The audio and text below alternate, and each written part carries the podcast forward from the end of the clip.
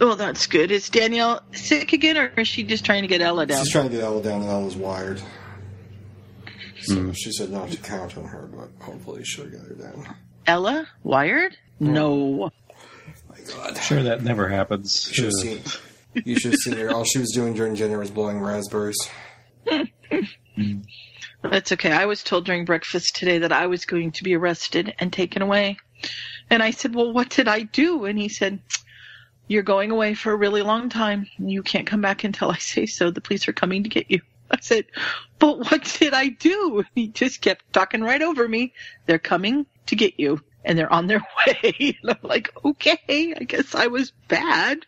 So. Boy. Live from the Potterfic Weekly Studios, which may or may not look anything like Fargo, North Dakota. It's the morning show that really isn't Point of View Weekly. Stressed that it took us 22 minutes to get to the intro. Where's Bob? Bob! If you call me Bobo, I swear. Sue is incredibly loud. I'm sorry. I will try to be quiet. She sounds like a phone She's sex gonna, like, operator. have to doesn't she? whisper. She does. She's like a 900 number. Thank you, Ryan. I smell real nice actually right now. How is it possible you married me and not Bob? He loves scripts. Well, I'm sorry, but I think Bob has some good ideas for keeping us on track. Oh. Wake up and smell the freshly brewed coffee. Oh my gosh, now I'm stressed out. Listen to the sound of Ryan screaming like a little girl.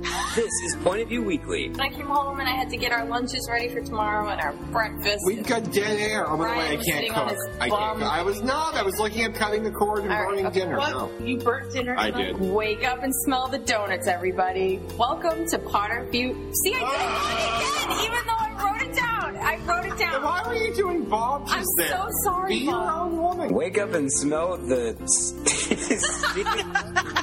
Oh, Bob. hey everyone, and wait, that's the old introduction. Let's try that again. I'm sorry, that was season 2A, Bob. Oatmeal was my favorite breakfast treat, but I couldn't say oatmeal, so I called it oatmo. Wake up and smell the oatmo. Oh, smell the oatmo. Wake up and smell the bacon, everybody. Wake up and smell the bacon and eggs, Boobwanian. You are just a constant presence, dear. Aw, not in the poltergeist kind of way. No, not in the poltergeist. kind. Live, we all watched Jen finally die.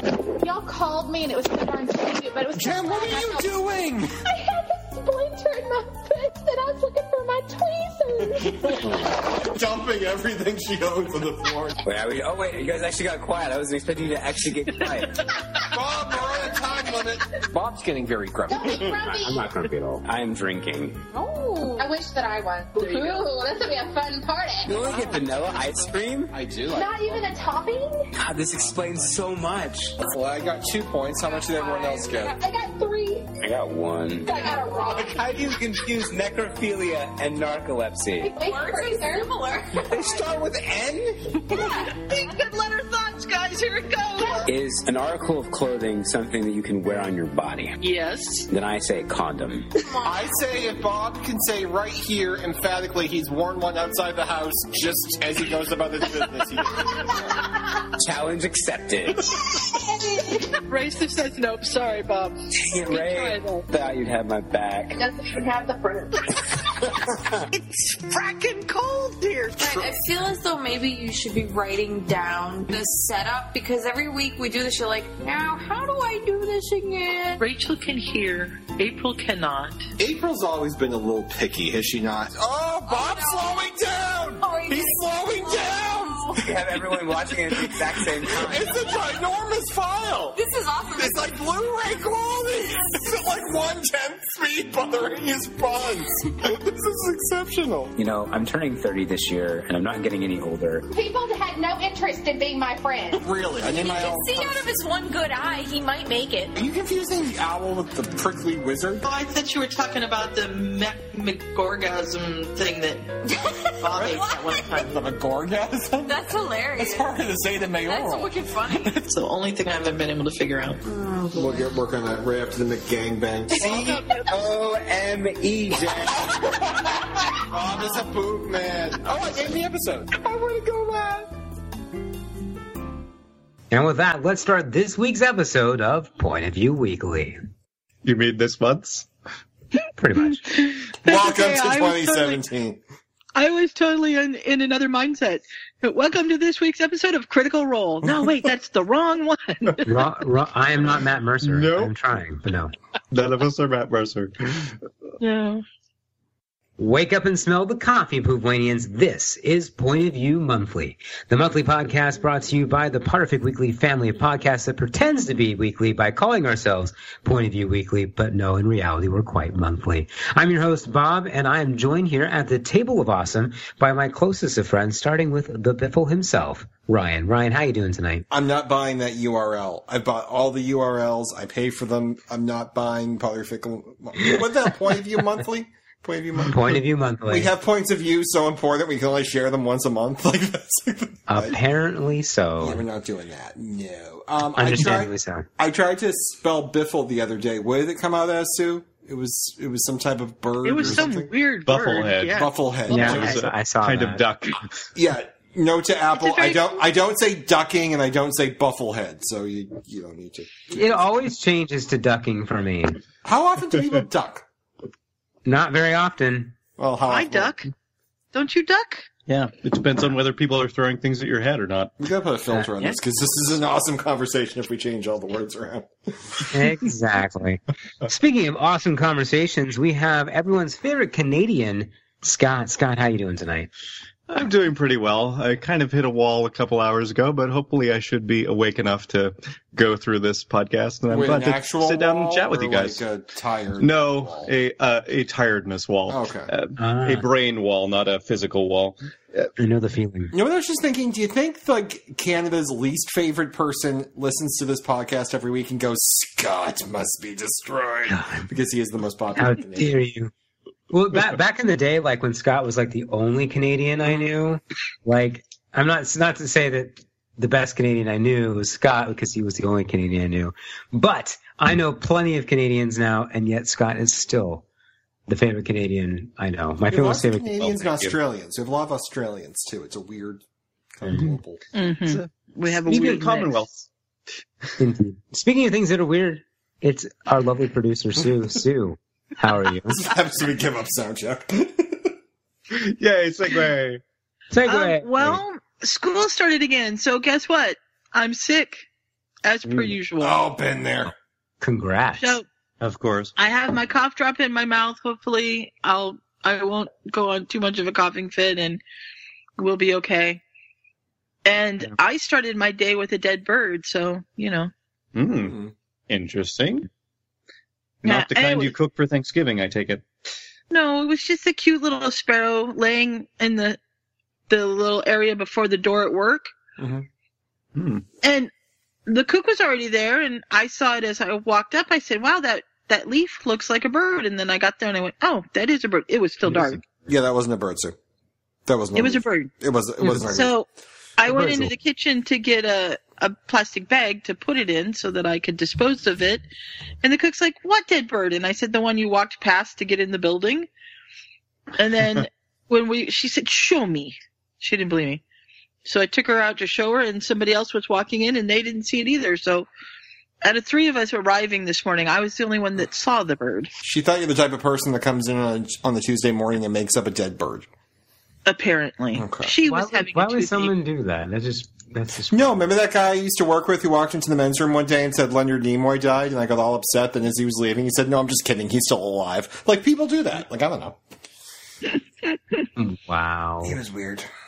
I'm going to make up. And he was a touch racist too, but that doesn't have anything to do with A it. touch He racist. was a touch, you know who also is a touch racist? A, a, a- just a little bit racist. I found out Keza, but in a funny, amusing way. A touch Okay. racist. I said that. Uh, no, no she I doesn't don't know what touch. that means. She doesn't touch racists. She's a touch racist. But She not doesn't like to be racist? touched. no, no, nothing about touching. She's a she's Touch a as so in a little bit. she's a I've smidge never heard that racist. expression She's before. a little bit racist. And Got here's why okay. I feel Yeah. I actually said that because now you have to let me monologue because I just can't leave that out there. I have to explain. Kez, this. we, today, ladies and gentlemen, we found out that Kez is a racist. Well, this is why. Now, a one of the day things for we're all going to talk three, yeah. about tonight is Star Trek Discovery. And Which is one of- also no. Yeah, and one of the things that you know we're going to talk all about that. One of the things Star Trek Discovery decided would be a good idea was to put Klingons on TV, make them orcs,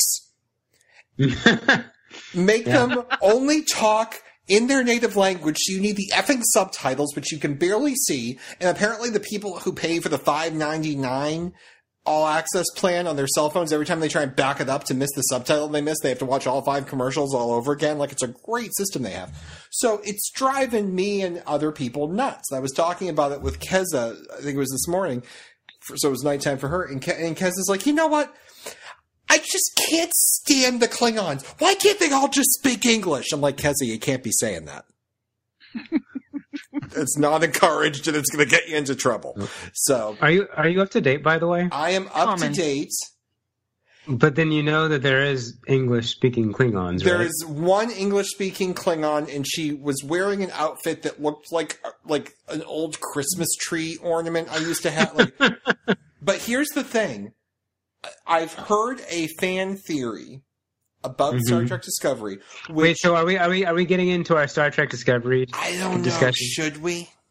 I think we should. So, all right, ladies and gentlemen, before we go formally into the topic, before I before I let Ryan loose, guys, we are going to be talking full spoilers for the CBS All Access series Star Trek Discovery. If you don't want to be spoiled, uh, we may have some timestamps for you on the website, uh, but Or Uh, we may not have time for that. or or we may not have time for that. So, uh, and and all up right. to episode four uh, has been released. So the two, the uh, no, actually, Is it- episode five. Is it episode four? well, no, it's, it's the two hour, um, the two hour prologue. That's Uh, episodes one and two. and then uh, we're then episode the, so episode five, or if you count the first one, is the two hour is one. It's four. Um, Now, Just to clarify, are you guys, uh, Sue and Scott, up to date? I have No, not watched any of it. I have no access to it, so Oh, okay. Yeah. would, it- would you be very sad to be spoiled? Just I think I'll be away. okay. Okay, here's the thing. Now, here's my question. We were talking about spoiler space because I remember I spoiled the episode, like the last episode of MASH recently. Is it okay if we talk about who River Song really is? Has it been enough time for that, or do I need to give spoiler space? Mm, okay, well, just a total thought. Uh, spoilers for Doctor Who. If you, yeah, season six, Two seasons ago, yeah. season, well, No, se- whatever it season- was. it's five ago. seasons ago. All right, now, oh goodness. does I mean, even I know who she is, so you really shouldn't be upset if you get spoiled. If Lady She hasn't called you yet and told you who she is. Now, here's the thing. So, do we remember the episode where the doctor meets uh, Amy Pond's daughter for the first time and she's introduced as Melody Pond? It's just a throwaway line, that's her name, and they joke about whether she's Melody Williams or Melody Pond, and then they go into a battle a few minutes later, and about 15 minutes after we hear the name Melody Pond, uh, we find out that Melody Pond is actually River Song. It's just, you know, the, the name was, was changed and she's the same person. Now, unless you were really smart or just clever, or someone was sitting in the room with you and suggested it, you weren't going to get spoiled over those 20 minutes, right? Unless you thought of it, because it's not like you're going to go, you're probably not going to go on Twitter, you're not probably not going to, unless you wanted to, but you, if you didn't want to be spoiled, you'd probably be fine for those 20 minutes. It's, it's, I think, clever and, and strong writing to put a really obvious clue into an episode and see who can guess it by the end. Mm-hmm. Versus if that reveal had been in the next episode, it would have been all over the message boards and Facebook and Twitter because people would have been talking about it. You couldn't get through that next week without being spoiled because someone would have thought of it because it was so clear. Now, CBS has not put all of these episodes up at once. They're doing one a week, so it's being stretched out, and there's reasons to do that. But with shows that are put up all at once, I tell people don't spoil me. I don't read anything. I don't go on Twitter. I stay away from people. I just I try and get through those shows without being spoiled. I want to see if I can figure it out, or I don't want it to be ruined for me. You really can't do that if you're doing a show like the way they're doing Discovery. Now, uh, uh, fan theory leaked in the last week about episode four. And once I heard it, I'm like, clearly that's what is going to happen. And I can't help but think that's how I would have felt if after I watched that episode, someone said, you realize Melody Pond is River Song, right? Think about it. so I don't know how to feel now. I feel like kind of aggravated at the writers for making it something so obvious. Now, Bob, do you have any idea what I'm talking about? no. I really don't. That's okay, Bob. It's a large club. Well, now I don't want to tell Bob. Well, I mean, well, we- uh, I don't care. I mean, is it? I mean, is it like? Is it just like an inside reference to something? No, it's it's a it's a plot point which uh, you could kind of guess is what they might be doing, but if you knew a bit of behind the scenes trivia, which is really, really, really easy to figure out, it's obvious that's what they're doing. And I feel like that's what you only do if you have to keep the secret for 20 minutes and not weeks. And that's why I'm mad. Hmm. They, Um, they, they made something too easy to figure out. It's Well, also possible that that like, was the cas- easy solution, and there's actually something else that they're doing instead, and that's the red herring. That's the thing. I'm wondering if this is the most obvious red herring on Earth. Well, as someone who's a casual Star Trek fan and more of a Next Generation fan than anything else, it's probably not as in my face as it would be for you. Well, it's not that. It's not something that's in your face. It's something about the production of the show. It's something they did very cleverly about the production of the show, which Okay. points towards. You might you might as well just tell me at this point. In the original series, there was an episode called "The Trouble of Tribble," Trouble with Tribbles, and in that episode, right? uh, that, that's that. right, there was a um, there was a Klingon agent who was disguised as a human because back in the day, Klingons looked like humans. They just had twirly mustaches. They weren't orcs. Um, and he was they put the Klingon in the suit, they shaved his mustache, and nobody knew until a tribble walked by. So they introduced a new ep- a new um, cast member in episode four. His name is um, Ash Tyler. He was a prisoner of war who was who was rescued in episode Yeah, he was four. the guy who kept on like volunteering to get beaten. Right. Now, Yeah. do you remember the previous episode where there's the annoying albino Klingon? I mean, the guy who's like the torchbearer to Tuvok or whatever. Tu- no, not His name was? What's his name? It's like T'Kuvma. or He, he spits a Yeah, that- every time he says- All right. The last we see him, he's abandoned on the Shenzhou for The about Shenzhou, yeah. seven seconds until um, the, the the female, who I think is the one wearing the Christmas tree outfit, shows up and says, "I'm bringing you back to the matriarchy, um, but you have to give something up." To, to come back with me to the matriarchy. And he's like, what? I would have loved if he just looked down at his penis and that's what they cut to black, but they didn't do that. Um, so we see him, he's gonna, he, they have something he can do to get back in good graces or to get support or whatever the hell he's looking for, but he has to give something up, right? Right. And then that's the last we see him. And then in next week's episode, we meet um, Ash Tyler. Now, Ash Tyler is a, a regular character. He's in the opening credits. The actor's in the opening credits. And the show's done a decent job of not introducing everyone in episode one. We meet the Discovery crew, most of them in episode, or at least the captain and some of the other people in episode three. And now we meet three, yeah. him in five. Now, here's the deal. The actor who plays Voq, who plays the albino Klingon, Mm-hmm. if you look him up on IMDb, he has never acted before. He has never done anything. Well, you don't have to say other things, but then oh, oh, oh, oh, uh, and you can get away with that. He has never done anything before. Mhm. I can't think of his name. If you look on IMDb, you'll see his name. His, Maybe he's a Klingon language expert, and they just said, "Yeah, why not cast this guy?" Now, here's the deal. The actor who plays Ash Tyler, whatever his the his name, I'm terrible. Whatever his name is, is his stage name. It's not his real name. His mm-hmm. real last name, coincidentally, is the same last name as the Voq actor. Okay. So the fan theory is Voq, the guy who plays Voq and the guy who plays Ash Tyler are the same guy, mm-hmm. and Voq is Ash Tyler.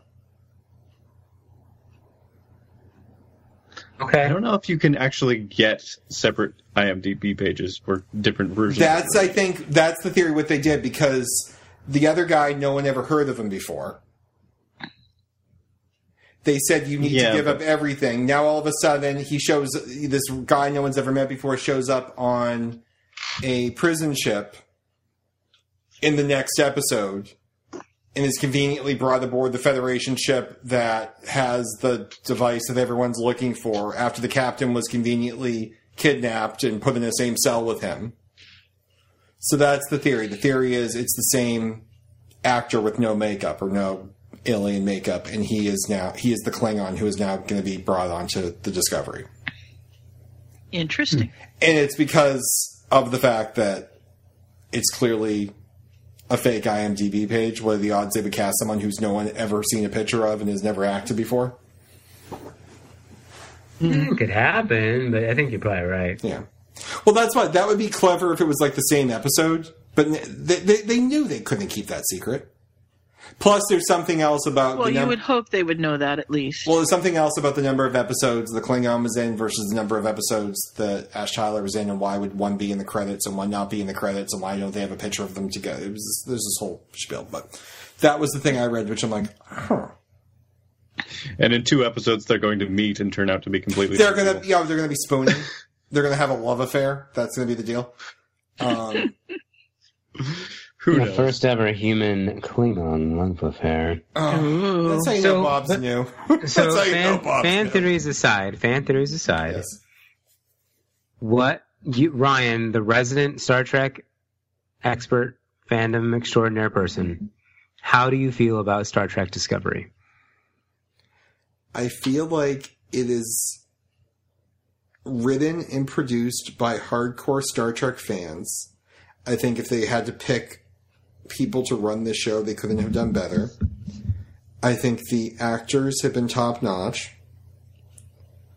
I think that it lacks the soul of Star Trek, and I don't know if that's intentional.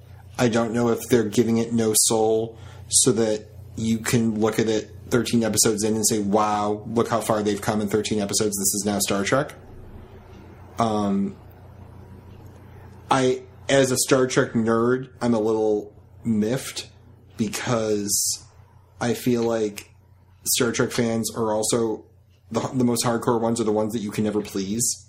So I feel mm-hmm. like they ripped Enterprise a new one for violating continuity and canon and all this stuff. And those same people love Discovery, even though it's terrible at those same things. They, I think it's it's a factor of it's been 18 years. Well, how many years has it been? It's been 13 years, 12 years, and people just want it back. Um, so they're willing to Yeah. overlook a lot, which pr- probably is a good thing. Um, I, I um, I'm not in love with it by any stretch. I felt like in episode four, um, halfway through, I was ready to turn it off, and it got better by the end. But um, and we talked about this before. I'm I'm nostalgic. I I loved Star Trek every week because I watched it every week because I grew up with it. It was the same lighting guy. Sue had him on. It was this, literally the same lighting guy for like 18 years. and um, and we all complained at the time that the writing was stale and the producers needed to be changed over. And we even said, "Oh God, we wish there was a way we could pay for our own Star Trek. We'd make it wonderful. It'd be great. I'd pay for this." Now they're saying, "Okay, good." Pay for it. We're like, we're not paying for this shit. So it's, you literally cannot please. much. And if you they put- cannot please you. and if they put it on CBS, Tilly couldn't swear, and it would have been canceled by now. But I mean, it is it is what it is. But um, Wait, okay, all right. Spoil spoilers for the last, the most latest episode. fuck, if she can do it, so can I.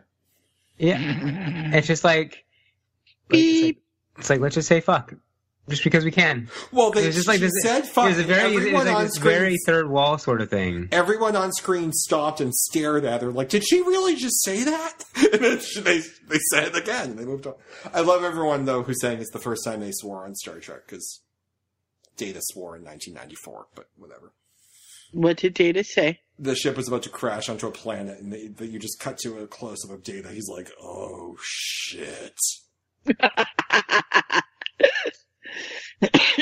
And then they said boobs two episodes later. Literally boobs. Boobs was it. Boobs. boobs. Mm, that's Boobs. a big square, that one. That was a bad one. So I don't know. I feel like the, the, chief, the chief engineer and the uh, the doctor are a thing. what the hell was up in the last five minutes of the episode? The last five Well, that- seconds of the episode.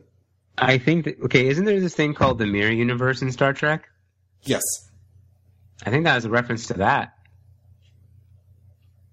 Huh. How he walked away from the mirror, and then the, the mirror reflection stayed. I, mean, I don't know how it works. I just I just have heard a lot about mirror universe. There is. There's That's um there's a there was one of the more popular episodes the original was set in the mirror universe and then um Deep Space 9 went back there three or four times and then Enterprise um, went there for two episodes and Jonathan Frakes inadvertently spoiled yeah we're going there. Um It has nothing to do with actual mirrors. It's just a universe where the good people from the show you've Yeah. been watching are actually the mean people, Yeah. and vice versa. It's the it's the evil universe, yeah. And the way it was set up in the in Star Trek was in Captain Kirk's time, which is we're in Captain Kirk's time. Um, humans are like these horrible, horrible people, and then in the future they get overthrown and they're like the slaves. so they're more decent later on, and like all the aliens are terrible. But um, yeah, at this point, and I'm, I'm thinking that's how they're going to keep like Captain Georgiou on for another episode that will have Mirror Georgiou and you know all that, all that stuff. Um, you know what's weird about it? It's funny. Star Trek shows, except for Enterprise and the original, they've they last for seven years, right? And the first episode begins with Captain Georgiou and um, Michael um, talking about how they've served together for seven years, and it's weird. But if, then you get a flashback to seven years before, where she comes on the Shenzhou for the first time, and she's this very logical Vulcan raised person and you could think of it like that flashback was the pilot where she comes out of the box as almost like Spock is a, is a pure Vulcan and over seven years under this wonderful Captain Georgiou and, and, and you know and the, this crew and, and, the, and the whole nine yards and, and seeking out new worlds and everything she becomes the person that she is and she begins to you know question her mother, so to speak, and and by the end of it, you know, she's completed this full journey. You could picture the pilot actually being the, the finale. That's the seven years later, and there is this big epic battle with the Klingons. And hmm. if that were the case, in the worst finale in Star Trek history, beating Enterprise for worst finale, the ship gets destroyed, the captain gets eaten, and the first officer gets thrown in the brig for the rest of her life. End scene like that's how I felt. Like I would have rather have watched the Shen, like Star Trek Shenzhou than hmm? Star Trek Discovery. That's like because it's like that's just that seems like the more Star Trekky show. It's like now we've got this captain who's a dick who leaves comic relief on Klingon ships to die, and I don't know. Me and Captain Lucius Malfoy. Captain Lucius Malfoy, Luscious. L- Luscious Lucy. Like I just I don't. Luscious Lucius. There Lu- you go. Lu- Luscious Lucius. and it's like it was the um, Tory from Battlestar played the security chief, and it's when you're rooting for the characters to get eaten. It's not good Star Trek. Like you, you don't want the. You, you're not supposed to want to do that. Okay. I'm told some of the next generation characters were very dislikable to start with too, though. So Um, badly written, but yeah, not bad people. no, Troi. The whole Okay. first episode, she's running around screaming "great joy and happiness" down the hallways. I mean, that was ridiculous. and, like, the, and the writing was terrible. But it's like I, I just feel like they're bad people, and that's interesting. Because yeah, like, and that's not people you want to watch. but people do. People like. Let me ask you this, Bob, because I never made it past mm-hmm. chapter three. Who is the nicest character on Game of Thrones? The nicest? Who is the who is the person on Game of Thrones you want to have a beer with because they're just a good guy? Or There Probably any, Ned? Stark, who dies first. okay, Well, I would say Jon Snow is probably the best guy. who's still living? So we're in season seven, right? Jo- John Jon Snow's still living. Jon Snow is the best guy, right? What is Yeah, the worst? still living somehow. What is the worst thing he has done in his life? Um. Oh my. Uh. Recently, they were trying to do like some sort of like alliance with uh some queen, and he basically is like, "Yeah, no, I'm I'm going to support this other queen," and ruin the whole entire peace treaty process. So he, he so basically He's not like a bad person. Did people he's die? Like, he's not. He's naive. He's not bad. did he did it, did people die because of the peace thing? No. Okay, has he Well, in killed theory, anyone? people probably will. But Has he killed anyone? Raped anyone? Backed over No. anyone with the car? no. All right. No, he Uh-huh. backed over somebody with the horse, though. backed over someone. Huh. Like Quite that's the thing. Like I feel like like there's there's people now who would watch shows who the hmm. nicest character on the show is a pretty lousy person. Like I'm not that person. I have to like the characters. I can't watch shows with terrible people or like the, the lead characters like a the serial killer. Like I don't care about that.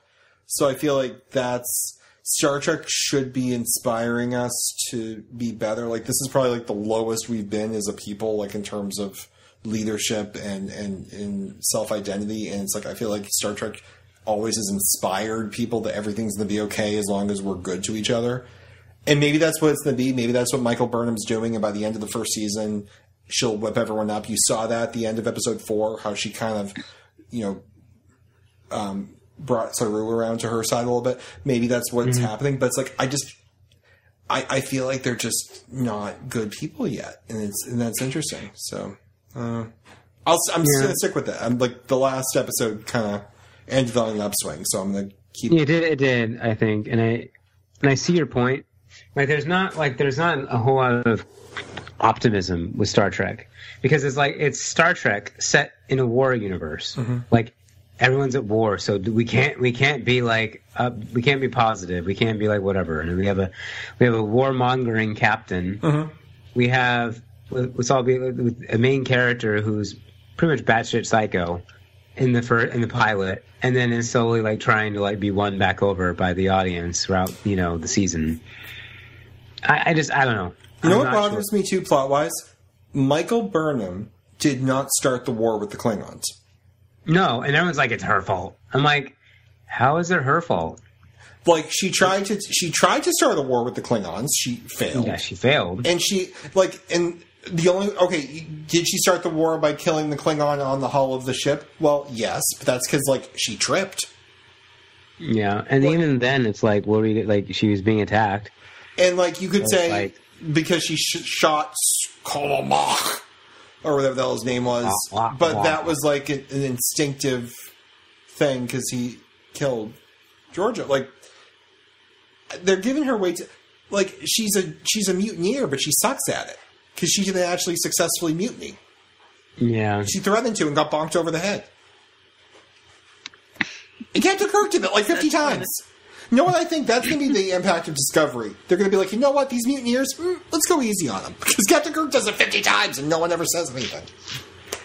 yeah. I was gonna say, cat like it's it's clearly a setup to the cat the, the original series. Like everything's supposed to like lead right up to the original series, but. I don't know. I I know they're they're trying to get all the nostalgia of the original series, but I think they should just go to the like do their own thing. Well, the other thing, too, is um, the origin, the 1701 is in service at this time. And, ca- and in the last episode, um, Saru calls up a list of famous Starfleet captains, and it was Captain April, who's the first captain of the Enterprise. It's Captain Pike, who's the current captain of the Enterprise. Um, it's Archer, who is the captain from the show Enterprise.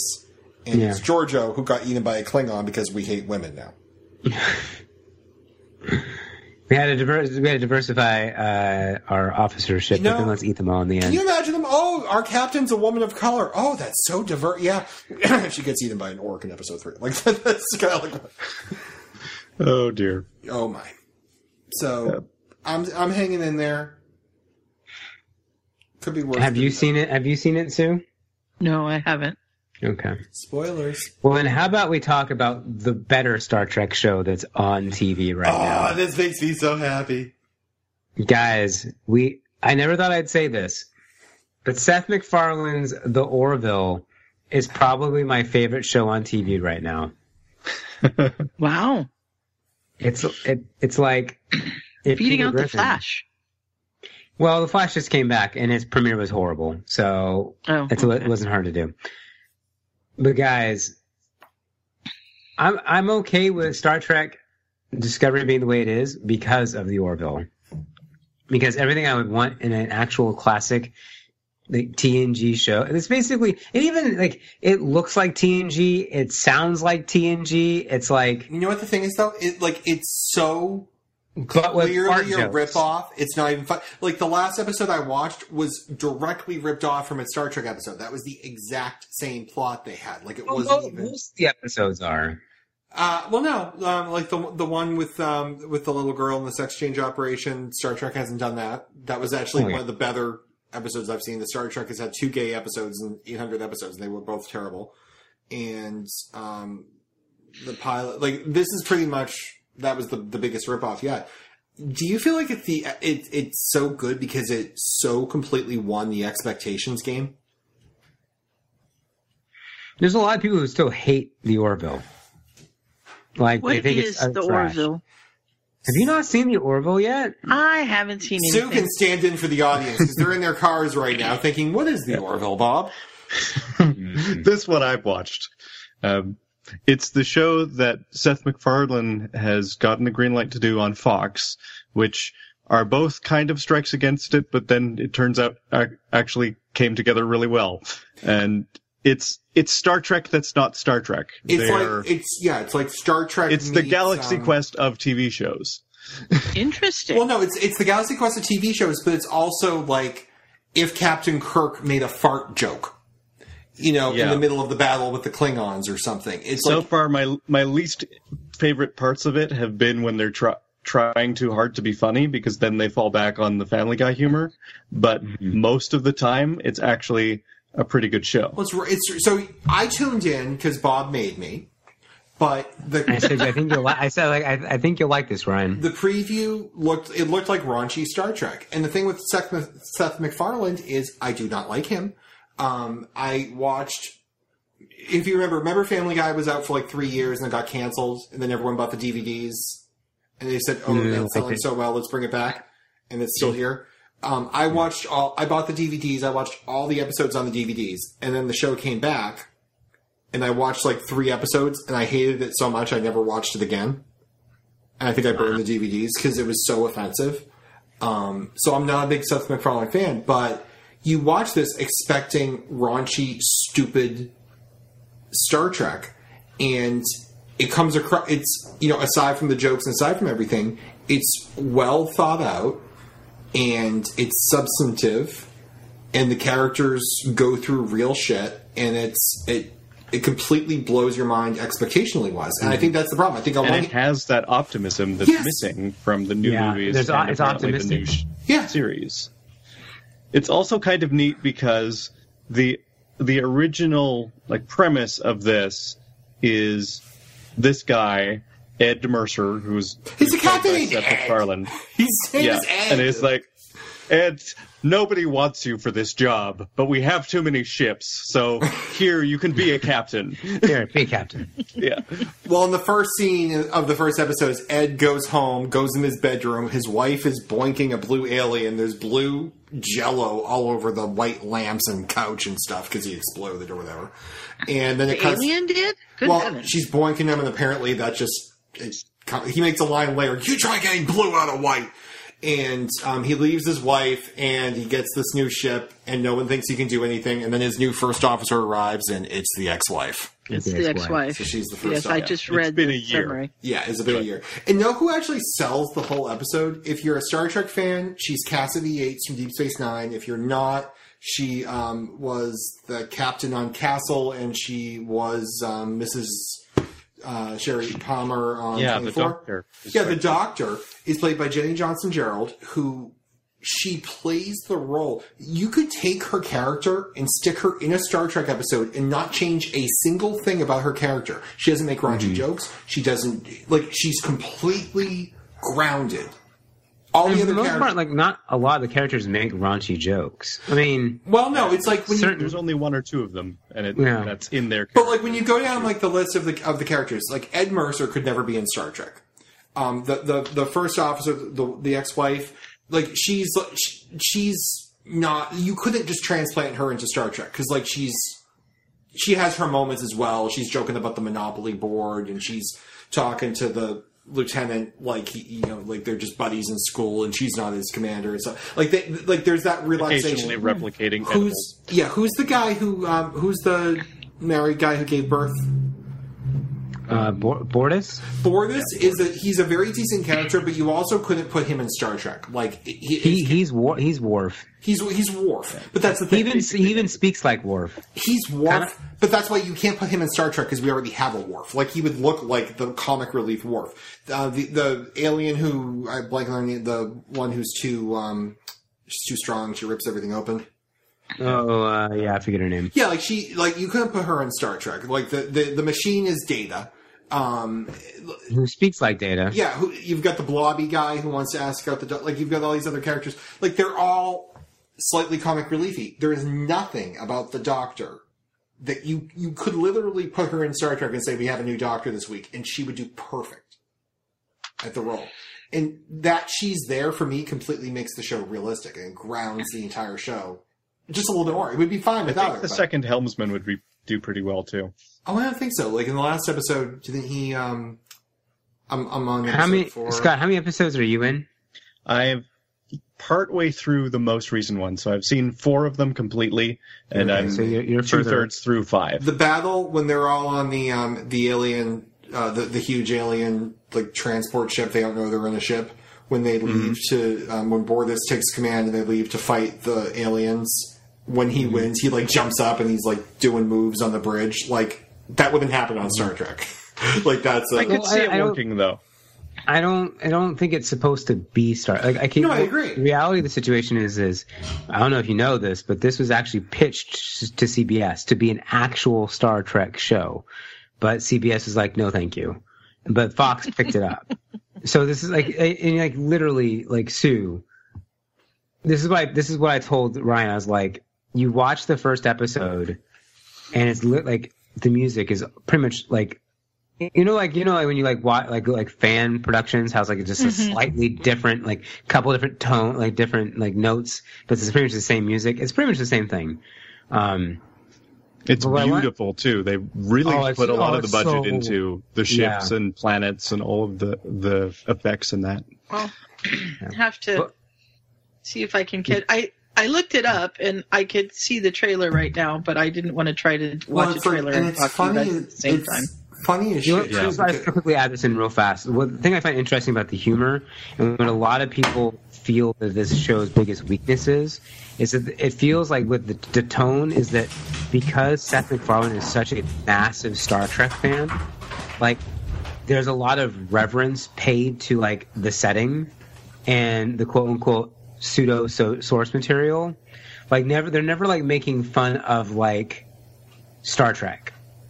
It's Right. more like humor that could happen within the context of this setting. right.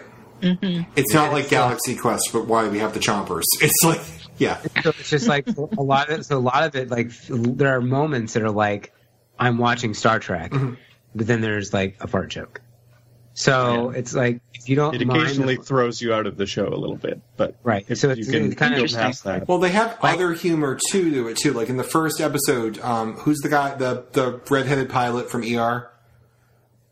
It's, Mm. I don't remember. The, in the Gordon first Malloy, episode, uh, he, Scott Grimes is the actor's name. yeah, you just need your um, Danielle's gonna be joining us. You just need your headphones, your.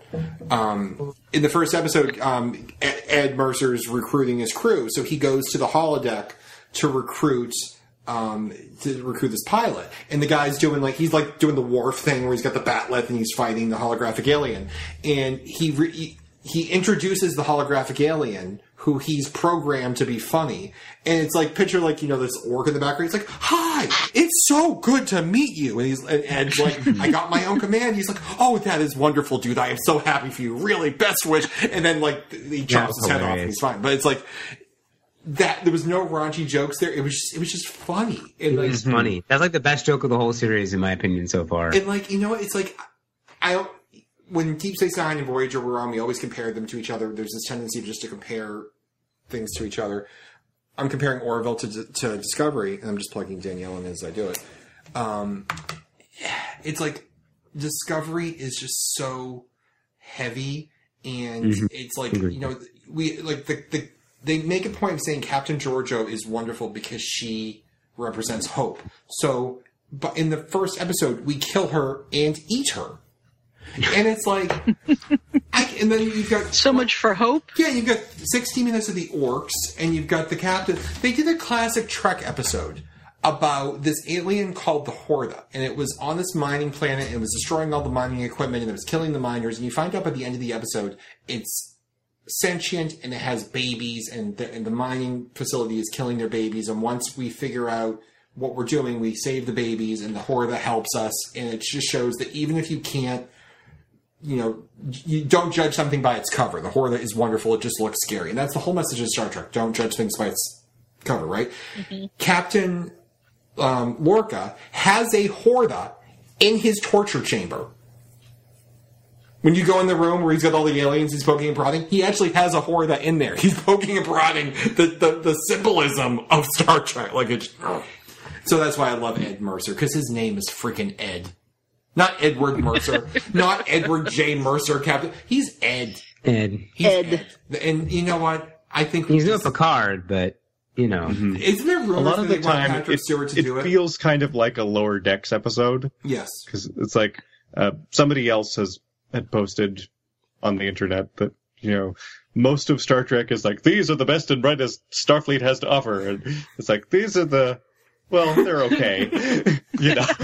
So basically, it's us as the horrors. I understand. kind of. This is us. a little bit. This is us. But with more with more cannabis jokes and dick jokes and fart jokes. But not I, uh, always. I saw Not a always. little skit yesterday that was supposed to be a skit of Vox Machina, and they had Scanlan do a, a joke that I uh, I appreciated very much, and it's Can somewhat naughty but not too bad. So I'm going to tell you this joke. What's the difference between a frog and a horny toad? What? The frog says ribbit, ribbit. The horny toad says rub it, rub it. Wow. I was waiting for that. We don't even need to put the sound effect in. We have Bob doing that live. yeah, just do it live. Um, Live just real, real, real quick.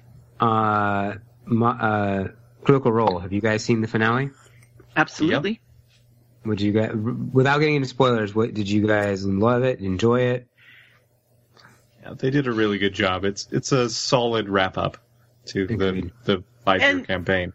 And the little part. Do you do you know about the little part between Sam and Liam? Yeah. hmm Basically, he was going to use his ninth level spell slot to cast Wish. Yeah. That was just amazing. That that like when you Watching that all happen was just amazing. Yeah agreed. That was, that was storytelling at its finest, I think. Mm-hmm. Meanwhile, the only woman that could stand being married to Ryan. Danielle's here, everybody. Danielle, Danielle. now. Hi. greetings. She is asleep. Thanks. See, So- use the same tagline long enough, you get Ryan to do it. Oh, that's Right? right. doing it. All right, so we're gonna Ryan catch Danielle up. himself. Let's de- catch Danielle up really fast, real quick. Star Trek Discovery. What are you thinking about that whole thing? Uh, Um, I don't like the Klingons. Okay, They're too much like orcs. they're like You mean you don't like? Oh, oh, oh. the T'Kuvma.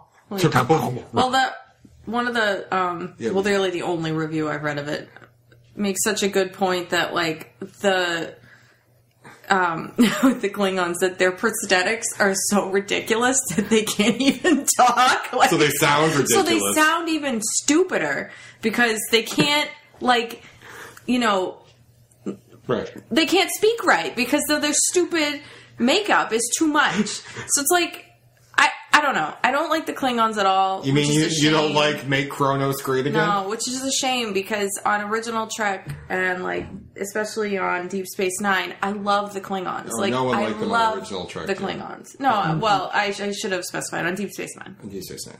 Um, they're one of my favorite races in Star Trek, just because even though you know, even though they may be like a little too enthusiastic about fighting and war and whatever, but they it was at least about honor. It was about something, so I could I could appreciate it, and especially like I loved when Quark had to go fight the Klingons. When Quark had to fight the Klingons, that was a good one.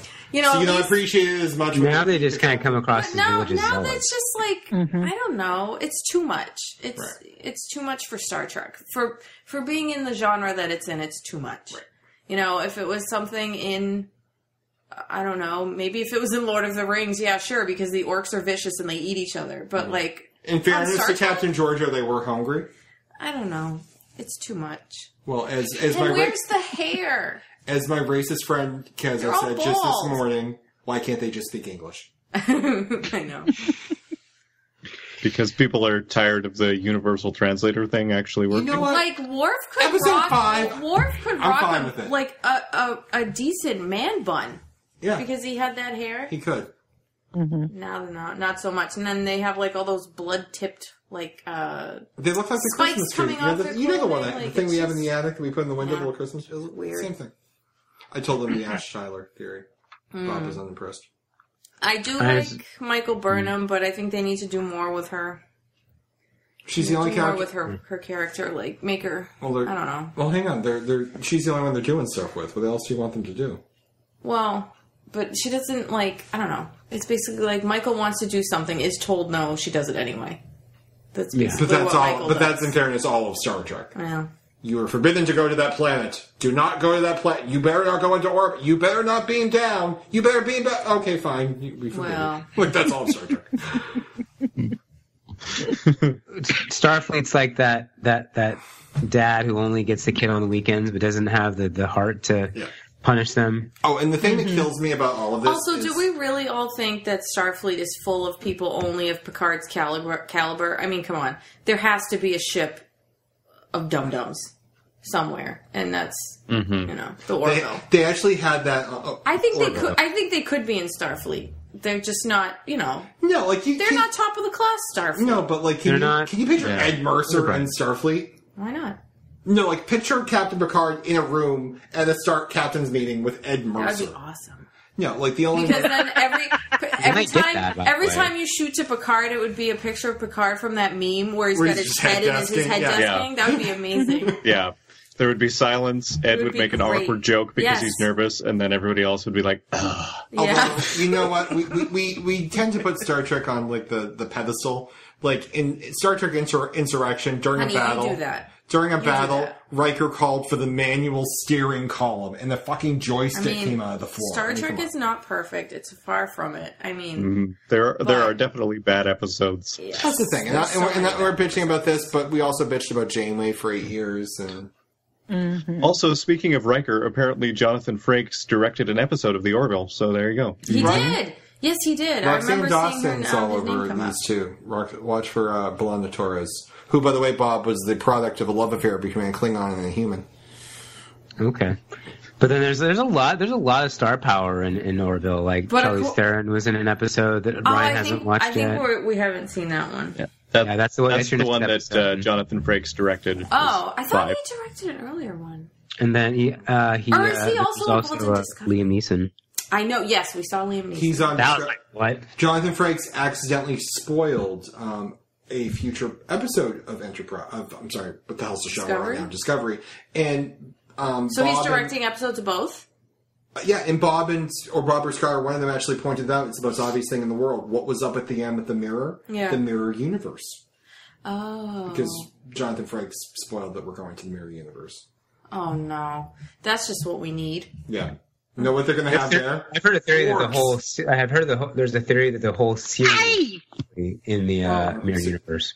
Cat, cat Sorry, I attack you. That could be fun. I don't. You go to the mirror universe and everybody's suddenly great people. They're all like, nice oh, and, and, oh. Maybe. Brian's like, I'm on to something. I- Nah, they they couldn't. No. Well, basically, I think it's just you know what's his face there. Um, I can't. I'm, I'm blanking on his name. Lorca, Lorca. the actor. Oh, I, Um, ow, Smell? Jason Isaacs. Jason Isaacs. Can he just like not ever just not play a dick? Well, the thing is, he's like the nicest guy in the world. I know. So Apparently, he is. He's like super nice. why can he not?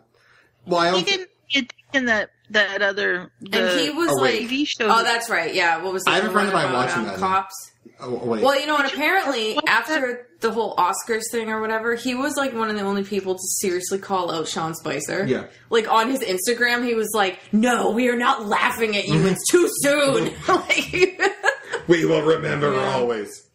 I'm sorry, Sue. What were you asking about Awake? Oh, oh, I wait. was asking if you had ever actually seen it. yes. I, I I did, and I actually just recommended it to a friend of mine the other day, and she's on it. She's finishing it. Tonight, so okay, actually. good point. He was good on that. Yeah. Yeah. Well, I think he. Well, this one he's doing like that slight, slight, slight um, southern accent, which is weird. You were all about him in in the first or the second episode when he was like, "Context is for kings." you like backed it up to hear that line again. I'm like, what the fuck is he talking about? Context is for what? You just put a chair in your ready room. Bakari had a chair. Like, uh, piss. All right. So, very quickly, can we talk about Bob? Yeah, I was gonna say because I unfortunately personally only have about 13 minutes. Not to say you guys can't Yeah. continue without me, but Well, let me uh, um let me throw something out real fast since before you leave since I have you and Danielle. I'm going to recommend a new book for you. It's John Green's new one, Turtles Down Under. Mm-hmm. Just because it has, and I don't think this is too much of a spoiler, uh, Star Wars fan fiction written into the book. nice. wow. So I want to hear more about like that. that. Why don't we cover that one when Bob leaves? Because I want to ask. that's fine. But I just that. wanted Bob to know it was there. All right, so I put a, a, a book on the the agenda, uh, the We Are Legion se- series by Dennis E. Taylor.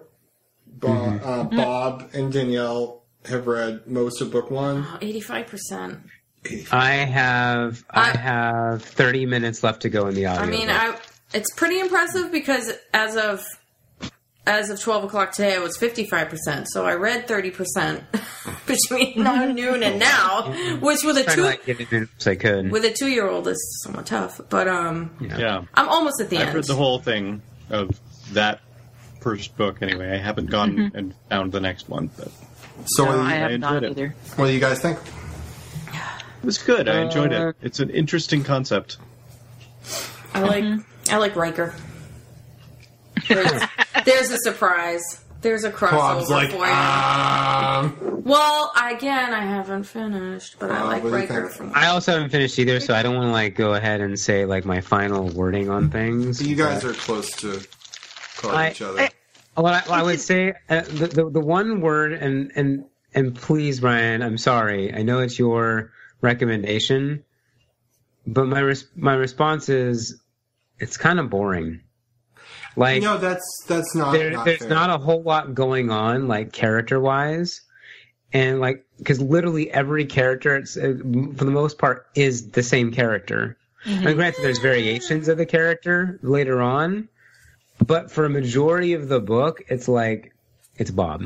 What I'm going to recommend for people listening to this, um, the the plot is a, a, a geek named Bob gets hit by a car, and Oh, now you spoiled it. short in chapter two, shortly after getting his his his um, signing a contract to to have his um, head frozen after his death, and he wakes up a hundred years later when Earth is ruled by a theocracy, or most of Earth is ruled by a theocracy, and they're using um, these. Um, brains as Replicants. replicants in interstellar probes, and the, the, the plot of the the book and the and the trilogy of books is from this one dead guy from the present day.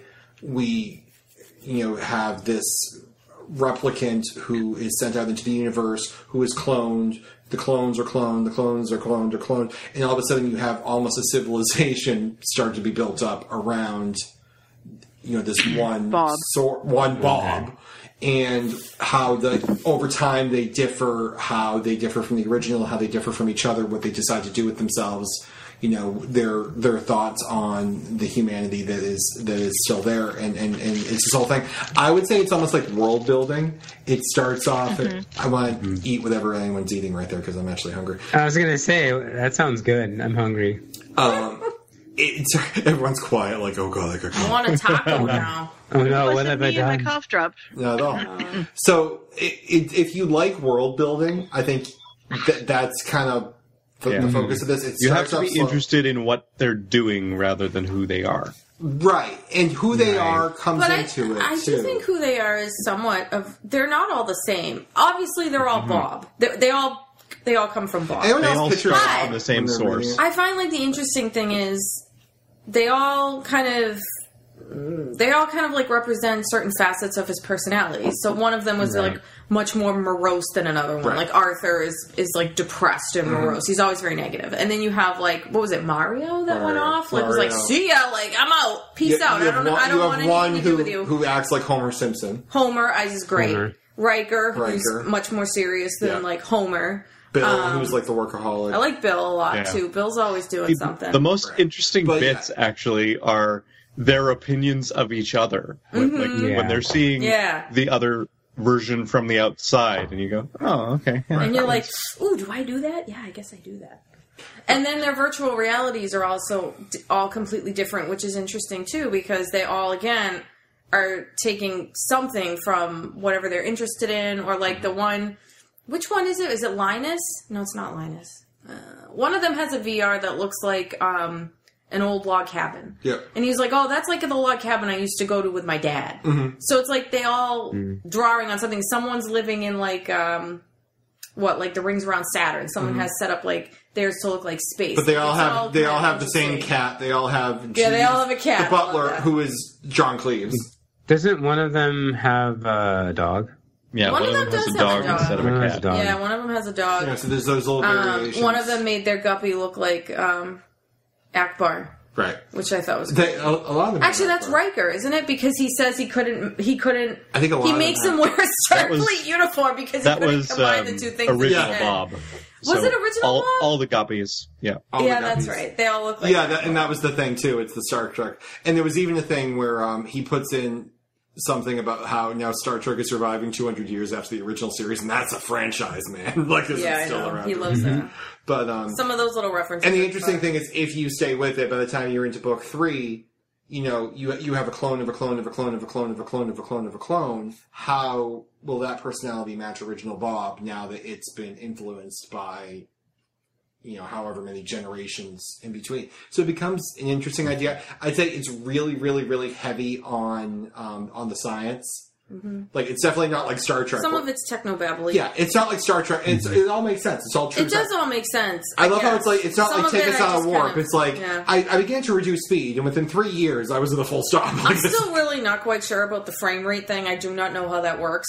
Like I sped Okay. up my frame rate this percent, and therefore I'm like, oh, I'm not. No, I'm it's like if it. you're- I'm not. I'm not following. It's like picture playing a computer game and saying, Right. it's happening too fast. I'm going to slow it down to the slowest so I can have time. Right. You know, in the real world, and it's, it's like one second, two seconds, three. You have time to do everything. Mm-hmm. yeah, that's true. Versus um, doing it really fast to get there faster, but then. I think it's also like I don't know where it goes in book two or three, but I think you can see it happening is how the technology is like can evolve too. Like hmm. they, it might Yeah. evolve in It's ways they don't as they expect. right. But it also might do things they don't expect. Like like you said, by the time you get to like the clone of a clone of a clone of a clone of a clone, hmm. how is the programming working? Right, know, and then you it- see like different. the original Bob, like some of the technology he had on his original Heaven ship um, was built for a certain purpose, and he realized he he needed weapons. Yeah. So he used them because there's another clone from Brazil because apparently we hate Brazil now. Um, so there's a, there's another probe. So what he uses as weapons he goes, huh.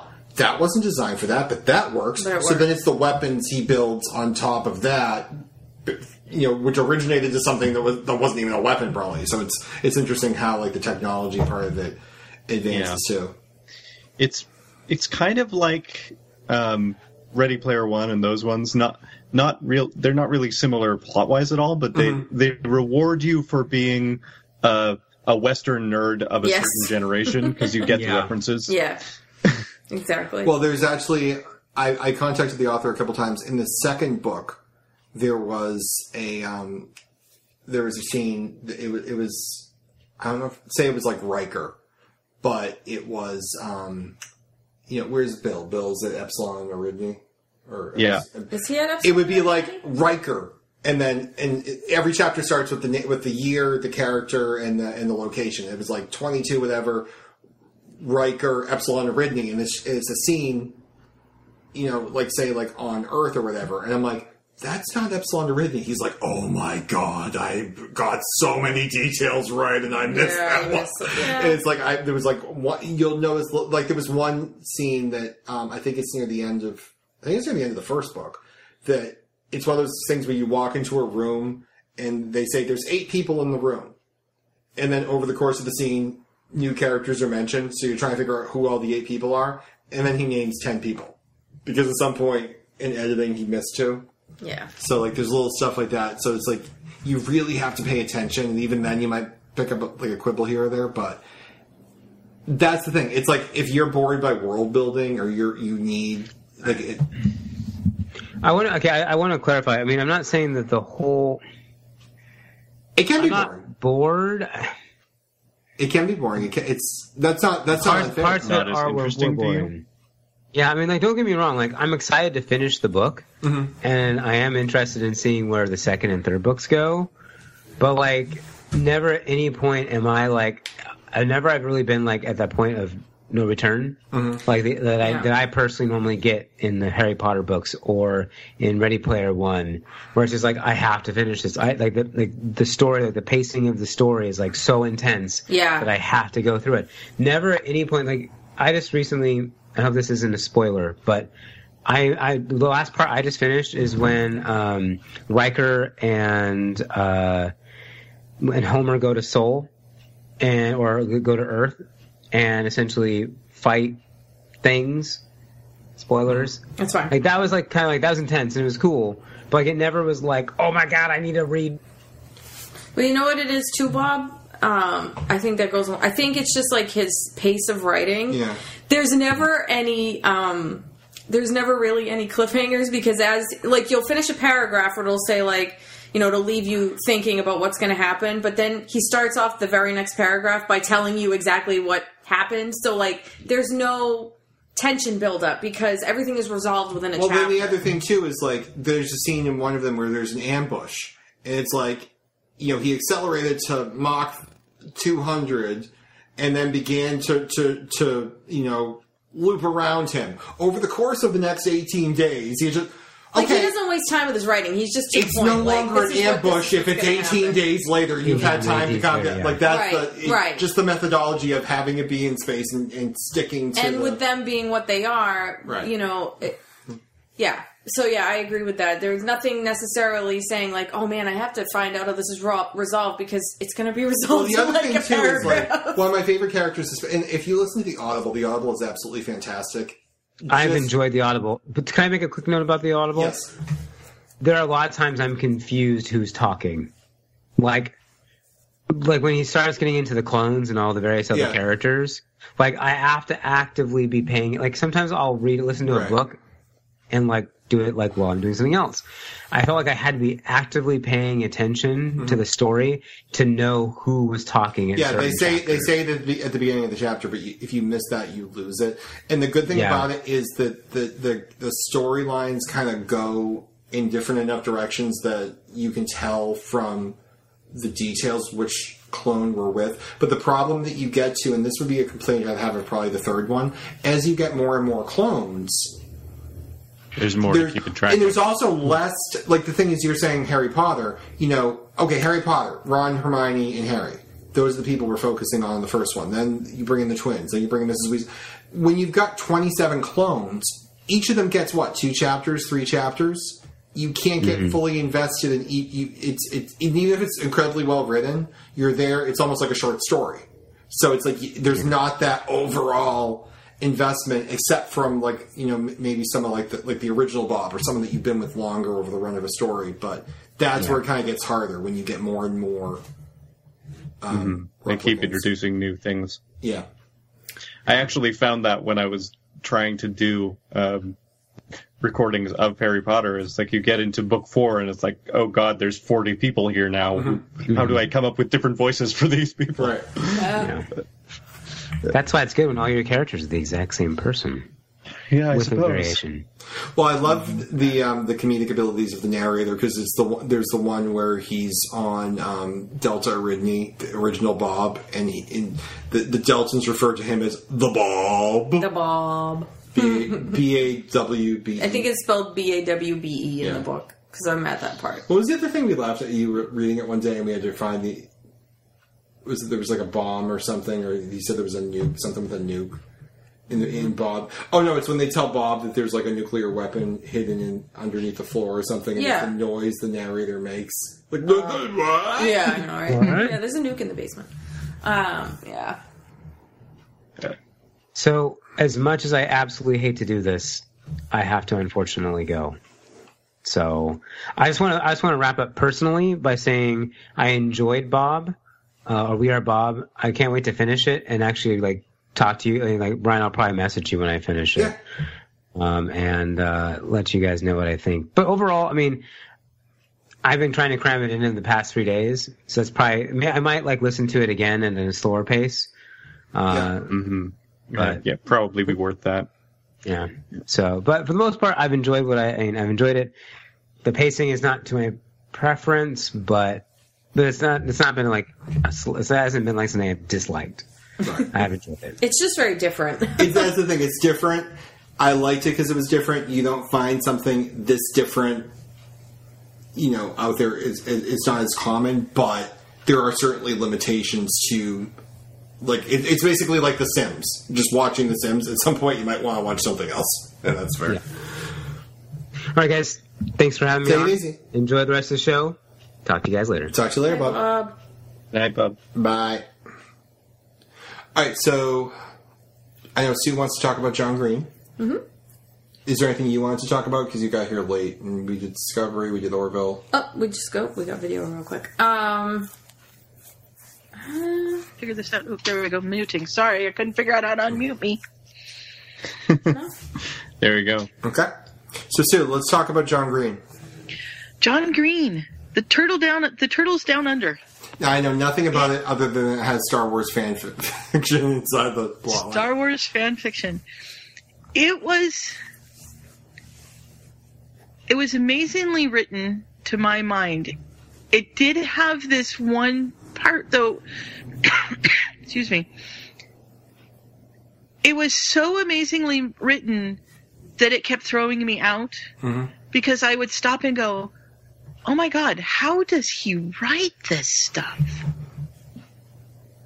How does he know to write this stuff? Now, without spoiling me, because I do want to read it, is it something Mm-hmm. where, like, if I'm not a Star Wars fan, I'm not going to get a lot out of it, or is it just No, it's that's just a periphery thing. okay?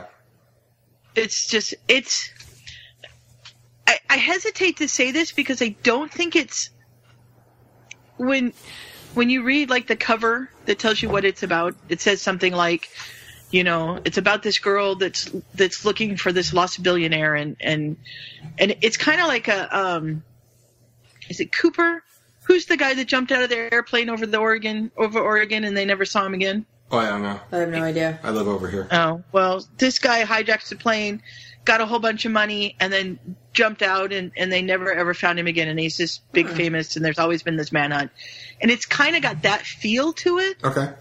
at the very beginning, because, you know, she's trying to find this missing billionaire. Is there perhaps a female character with three names, like Margot Roth Biederman, Uh, I don't know how many names she has. Alaska? but she's she's mentally ill and the internal dialogues that this girl has with herself are just amazing and i'm sure very true to life if you have that sort of mental illness that you would be having with yourself Yeah. and there were parts where I was just like, "Oh my goodness!" And there were parts where I just laughed out loud. The the handy kid stopped me and said, "What are you laughing at?" And I was like, "This part in the book," and I explained it to him because I knew he'd never read it, and and he laughed, you know. And it's just watching this person's mind go. Mhm.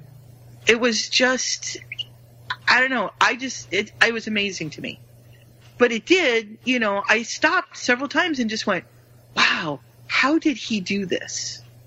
So, as much as I really liked it, it did throw me out of the book a little bit because I was just, I kept stopping and going, wow, this is really neat the way he put this part together and things like that.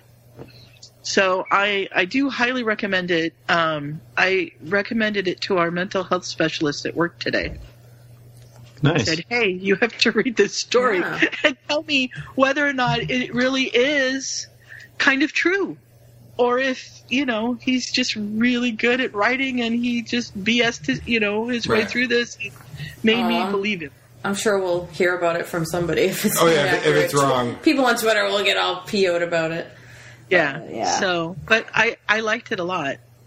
Maybe Maya I can like- write an essay on it, and we'll find Oh, out Does it actually have anything to do with Australia or turtles? Don't answer that because you sound like you're about so to. much. Yeah, you found. Yeah, you sound like you're like. It's Those all noise right. you just made. There's a the turtles are, are definitely in there, and Okay. it's not the turtles on the half shell type of turtles. and it's it's almost something that you it it almost has a Doctor Who esque quality to the turtles. Okay. Um, and it's also something that I have seen and should probably know more about, but can't pull out of my brain at the moment. Hmm. Um, I don't know so much about Australia. The the Down Under has nothing to do with Australia. It has to do with the turtles themselves. Well, I will put this on my Uh, list just to figure out what the hell you're talking about. Because, yeah, I, Oh yeah, I, I do really recommend it. Um, I've had a few of those storylines come up. I read another book earlier this year that was about. Um, it was like a fandom over like a Star Trek-ish type show. It wasn't Star Trek, but it was Star Trek-ish, and it was about um, two podcasters who covered that fandom. And um, the plot of the show was that the fans of the podcast were starting to write fan fiction about the podcasters in the show. So there, it was this whole inner fandom kind of thing. I know that's just the periphery, but sometimes it's interesting when you do something and then you read a book about the thing that you do. Yeah. The uh, the the fandom stuff was just kind of fun, and I'm sure it was sort of a nod. Um, and it was, yeah, it's not. It's not a ship I would normally go for. I'll just say that. oh boy. Okay. Because I've been like that, and apparently my my horizons have all been broadened. So I've got the Um, well, and- if if you've done if you've read this ship before, I would be quite amazed and would love to hear about it. oh god, that doesn't. I don't think it's safe to say Ryan's never read Star Wars fan fiction. I haven't. Ever. Okay, well, He's never even read regular Star Wars fiction, so. I've seen all the movies. No, I haven't. I haven't seen. No, but there are books too. You haven't seen all the movies. I haven't seen all the Star Wars. Well, I haven't seen all the new ones yet. I haven't No, seen all I the Star haven't. Trek movies. I haven't seen Beyond. Mm, see, I don't really like the whole reboot. No, So, you know why it's bad. yeah. Yeah. I did just recently read an Australian book though that was uh, quite good. That yeah, you put that on um in on a my list. sunburned country. And you liked um I gave you one too. Um you read you're Yes, all over the map. you're in Babylon's Ark Australia and you're in uh, Baghdad. Yeah, that Baghdad's, but it's called Babylon's Ark, right? Babylon's Ark. The incre- well, I, I looked at a friend of mine at work, and I'm like, I have two books. Which one do I want to read? She's like, What do you have? I'm like, Baghdad's Ark, the incredible wartime rescue of of the um, wartime rescue of the of the Baghdad Zoo. And she's like, What else? I'm like, What happened by Hillary Rodham Clinton? She's like, read the zoo. She's like, Which one sounds more depressing? I'm like, They're both about equal. The zoo one, it, it was really good. I I enjoyed that. How Uh, bad did you feel for the little ar- How bad did you feel for the armadillo? The armadillo or the badger? Was it the badger who had his head like shoved into the into the hard earth because it was so petrified? It was the badger. Was the badger? Yeah, so it was the badger. Oh, the armadillo was in the book. I just read that one. Never. Oh, honey. I read Goodnight Gorilla earlier today. Excuse me, I'm a little confused. She's getting good with animal sounds, except when you say, What noise does the armadillo make? Silence. I'm like, Well, to be fair, I have no idea what an armadillo That's what an armadillo probably says. I don't know yes. what they sound like. Well, she, it's cute that she doesn't guess. She just says, "I'm not even going to dignify that question with a response." Yeah, I know, right? Usually the default is woof. Woof. Woof. Yeah. hmm Roof, Yeah. roof, roof. Yeah. Yeah. My uh, boss's daughter is uh, e- everything with four legs is a puppy right now. Yeah. Well, that's what Ella's like, and I'm like, "We have three cats. You don't think No, it's a cat? she knows. She knows cats and dogs, but like she thinks hyenas are dogs. Mm-hmm. Which I mean, I guess if you squint, they kind of look like a dog, but I don't know. Although actually, she was saying today that uh, um, Josie had seen a Dalmatian in a book somewhere recently and thought it was a cow. So you know, Oh, that makes sense. you can yeah. see that. But Yeah. Mom went out last night to close down the stand and came home and said, We've got three raccoons next to the chicken coop. And she was all worried about it, but they went away, so not too bad. Oof. We're doing, uh, you, it's too bad you're not here, Danielle. she went out, got out in the garden today after three days of. My mother, my 72 or three year old mother, and her same age friend just spent the last three days doing cement work around the pond. Oh, they geez. cemented paving stones. The two little old ladies hmm. cemented paving stones in to make a new patio out back. Oh my god! I can't believe I forgot to. I'm sorry. I can't believe I forgot to ask. Bob's not on fire, is he? Bob's in California. The fires aren't near Bob. Not as far as we know. I think we might have I think mentioned so. I think he would have Yeah. said something. Well, we were rushed for time. He at was the on beginning. fire. He was on fire last time we podcasted the same way I was. Okay. In fact, the fires were closer to him then. So I'm not sure there's anything left to burn. Bob's good. Okay. Back. I'm sorry. I just realized. Oh my god! How rude of me not to ask about the fire. Okay. Yeah. So, um, 73 year old mother paving stones. paving stones. So today they were just gonna uh, stay in their jammies all day and not do any work, but my mother can't do that. So she went out and harvested in the garden. Of So course you did. out at the farm stand today we have Hubbard squash, broccoli, cherry tomatoes, regular tomatoes, uh, zucchini, yellow squash, and it seems like there was something else. Okay, now I'm hungry. Oh, I didn't buy my candy bar. Melinda sent me a chapter of her Effect, and that made me hungry for candy because there were Dementors. So I wanted chocolate by the end of it. And Oh, I'm so Nice. bad. She sent me chapter seven. I don't know a month ago, and I still haven't reviewed it. I need to do that. I, I know I'm at uh, like the 36% mark. Well, no, it is. I, I don't know what this is about me, but every time I finish a book and I have to pick up my next book, I'm. People are going to call me, you know, bad names for saying this, but I'm like emotionally crippled when it comes to trying to pick, Pick the next book. because I can't do it. Do I want to stay in the same series? Do I want to jump series? Do I want to try and read something new? Do I want to try and do a comedy to get out of the you know the eating of the captains? Like, do I, what, what do I do with myself? And it takes me about seven hours. So like today, I'm picking a new book, and I'm like, is this the book? Is this the right book at the right time? Should I go back to the other? So like, it's the thing. I uh, I went. I finished the Turtles Down Under, and then I was like, oh, I got to get a new story. I'm going to get that one that you know, the war one with Martin Sheen. But there was the new Nora Roberts, which turned out to be an old Nora Roberts that I'd already read, but I have to finish it first. The Martin Sheen one's good. Alex. The Martin Sheen one's very good. It's a. Um, it was originally, I think, meant to be seen. I think it was like a, uh, like a documentary that they turned into a, into an audible. Because there's some points where I think you're clearly meant to be watching something, and I'm like, um, I can't say it. Did um have you ever listened to the uh oh what's it called the not autopilot the Dead Pilot Society No, the um, podcast no, I haven't. What is it? where they they take um pilot shows that were bought by movie or by Oh, yeah. TV studios Oh yeah, it's like the yeah, it's autopilot. I think it was called right. autopilot yes, I did. it? Yep, autopilot, and they review like the pilot. no no no no this is a different it's Dead Dead Pilots Mhm. hang on I got the Oh, of shows that that never got picked up. They're, yeah, they're shows that were bought by studios but never got picked up. Okay. And some of them are really, really funny, and some of them are like, eh, I'm not sure. Yeah, Dead Pilot Society is what it's called. Okay. It's It's, a uh, cute name. it's a fun name. One of the Blacker Acker people helps do that one. They're fun. I just started listening to those a couple of weeks ago, so I'm I'm way behind. They've been doing it for years now, I think. Mm, a year at least. The one with John Hodgman is my favorite. I go back and listen to that one every once in a while just because I think it's so good. so far, I've only listened to Laurel and Holly. I think it was whatever the very first one was. Mm-hmm. But- Yeah, John Hodgman's about the third one, I think. Okay. Which it was a great premise. It was John Hodgman's childhood, Mhm. and everybody in the pilot was going to be a child, but he plays himself as an adult playing a child.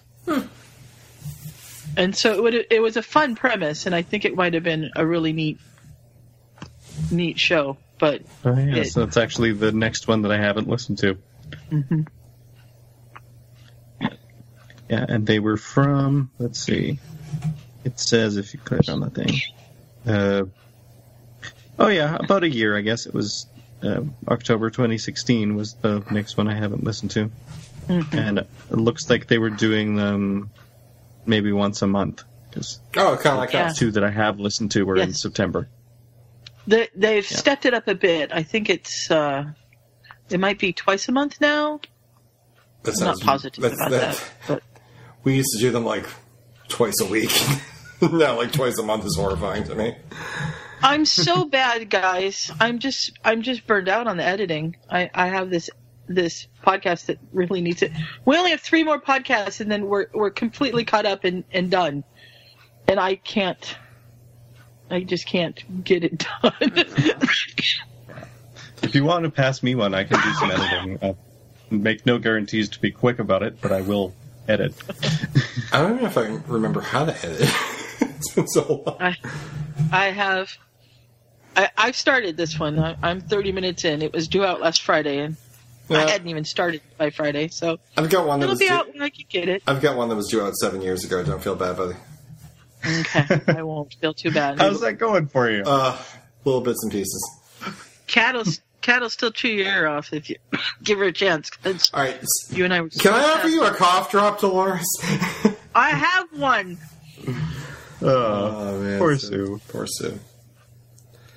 Uh, then I have this crazy cat that wants me to pet him and then attacks me when I do. I've got one of those. Herbie the other day jumped off my kitchen, i- like I had my back to my kitchen island. He jumped off the island, landed on my back.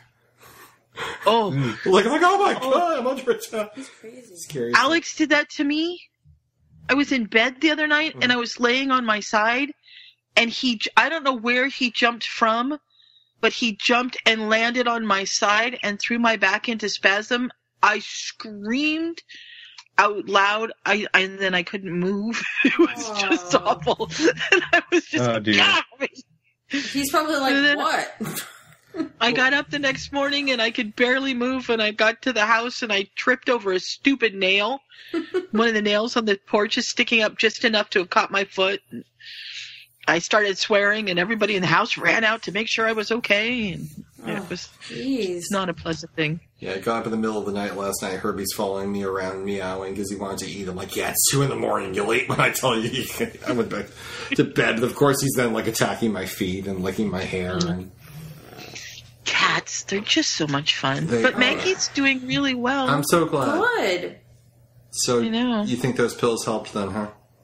I think the vitamin C we got her helped quite a bit. Yeah. Well, weren't even like the worst case estimate was like a couple months, Yeah, Isn't and it's been two months. and she's still doing And well. she's, she's at 100%. Right, Well, that's good. that's good. and we've cut the the medicine way down. We stopped one of the antibiotics, and the other antibiotic, I went in to get it the other day, and they're little pills, and they cut them into quarters for me. Oh, jeez. So I went in on Sunday to get it because I was supposed to pick it up Saturday, and I forgot. And I opened it because the last time I went in, they forgot to cut them, and I had to take them back. So I opened it, and they're not pills; they're capsules. I'm like, how am I supposed to give her a fourth of this? This is powder. Right. Yeah. So I had already paid for it. So then we had to reverse the payment, and they went in and they said, "Well, you can." The doctor says that you can just pour it on a plate and you know use a knife like cocaine Oh, and and divide it up You know how it is. And then what? Put it in her food? and put it in her food, which she won't eat it if you do that. No, because it smells or different. the other cat will eat it, or you know whatever, or put it in a syringe full of water and squirt it in her mouth.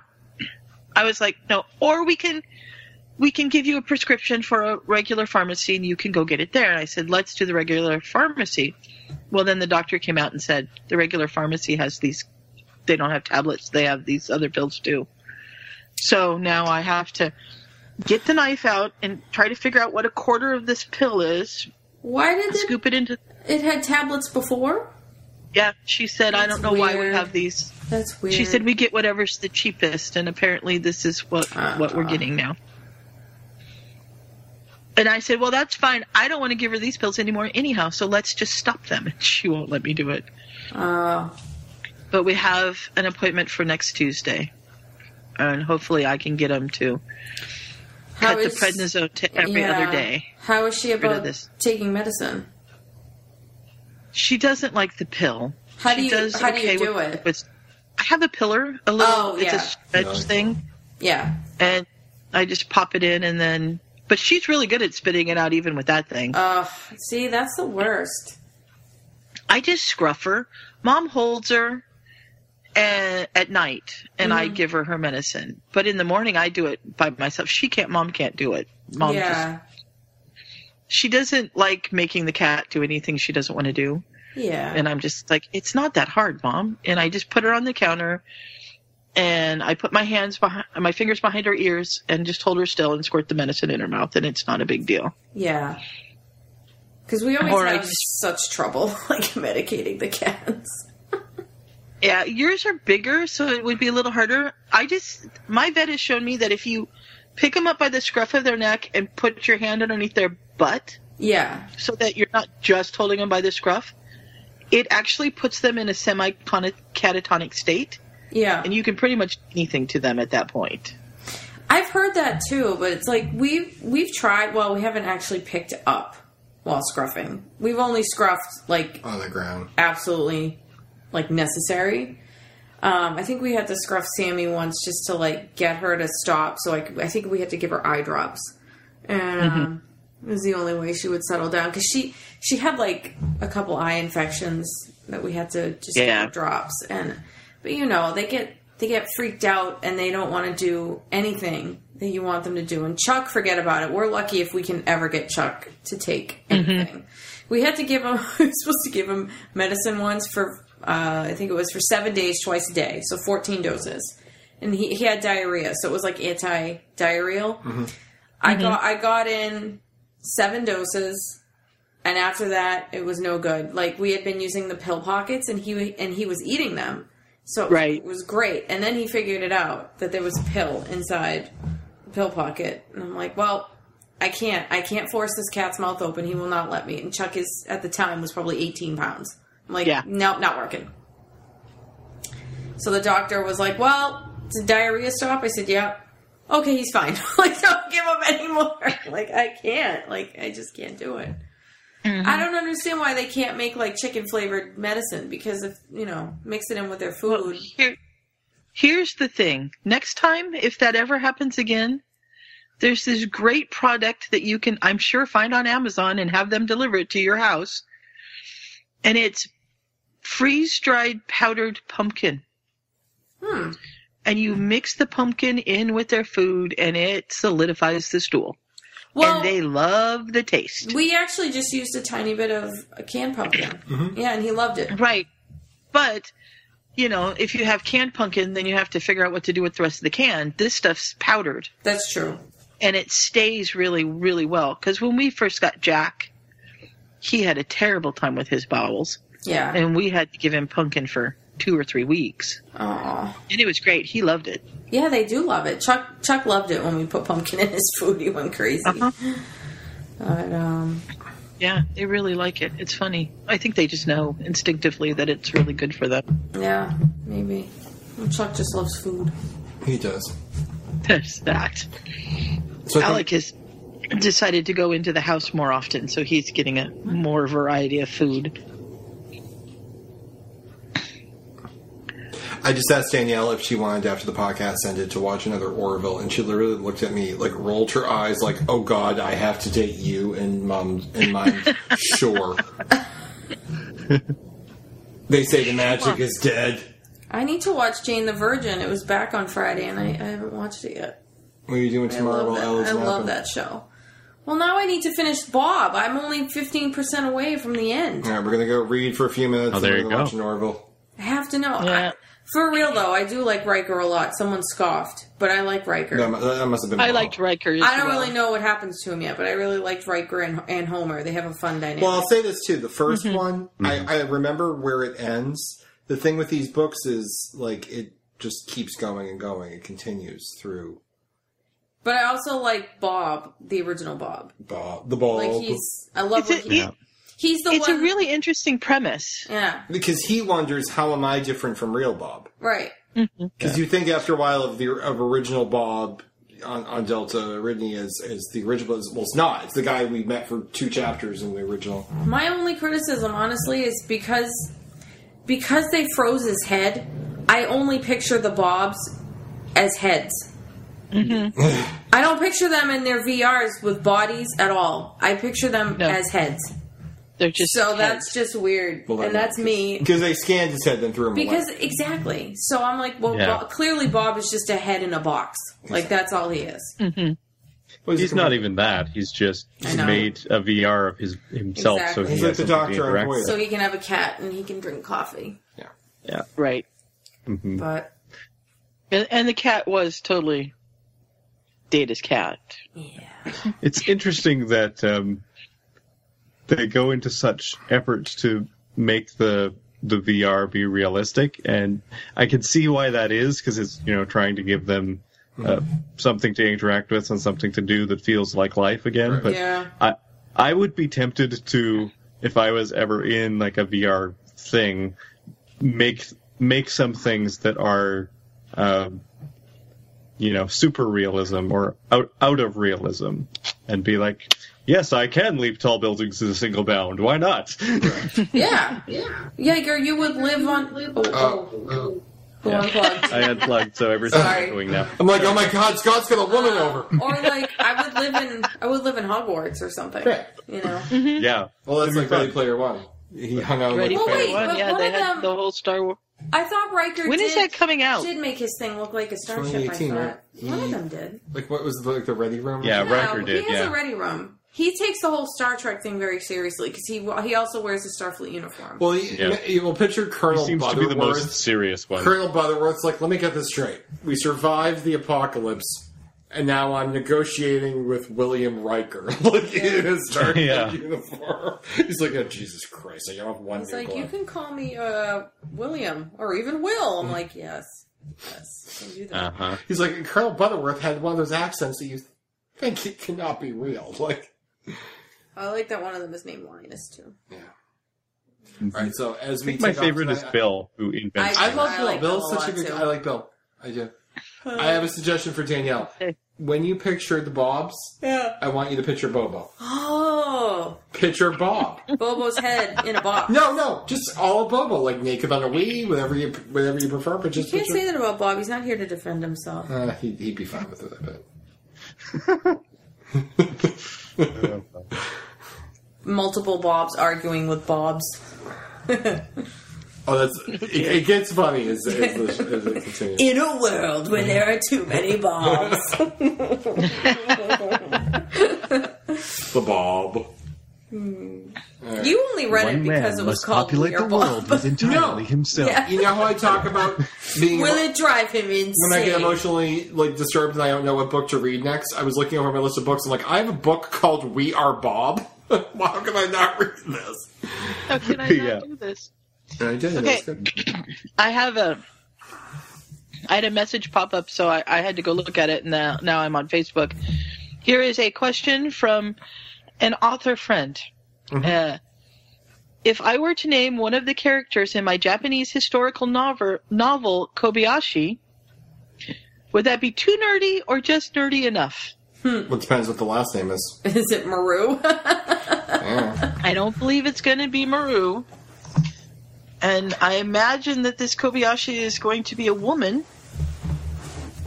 seeing how it's uh, it's the author of Rizuko. Can you like like can you do like first name Kobe, last name Ashi? Mm, maybe. I don't know. It's probably not accurate for Japanese names, but possibly. Uh, that's true. All right, so I think we should we should um, end this here because I want to go watch Orville. Danielle wants to finish her fifteen percent of her book, which she has to do before I can watch Orville.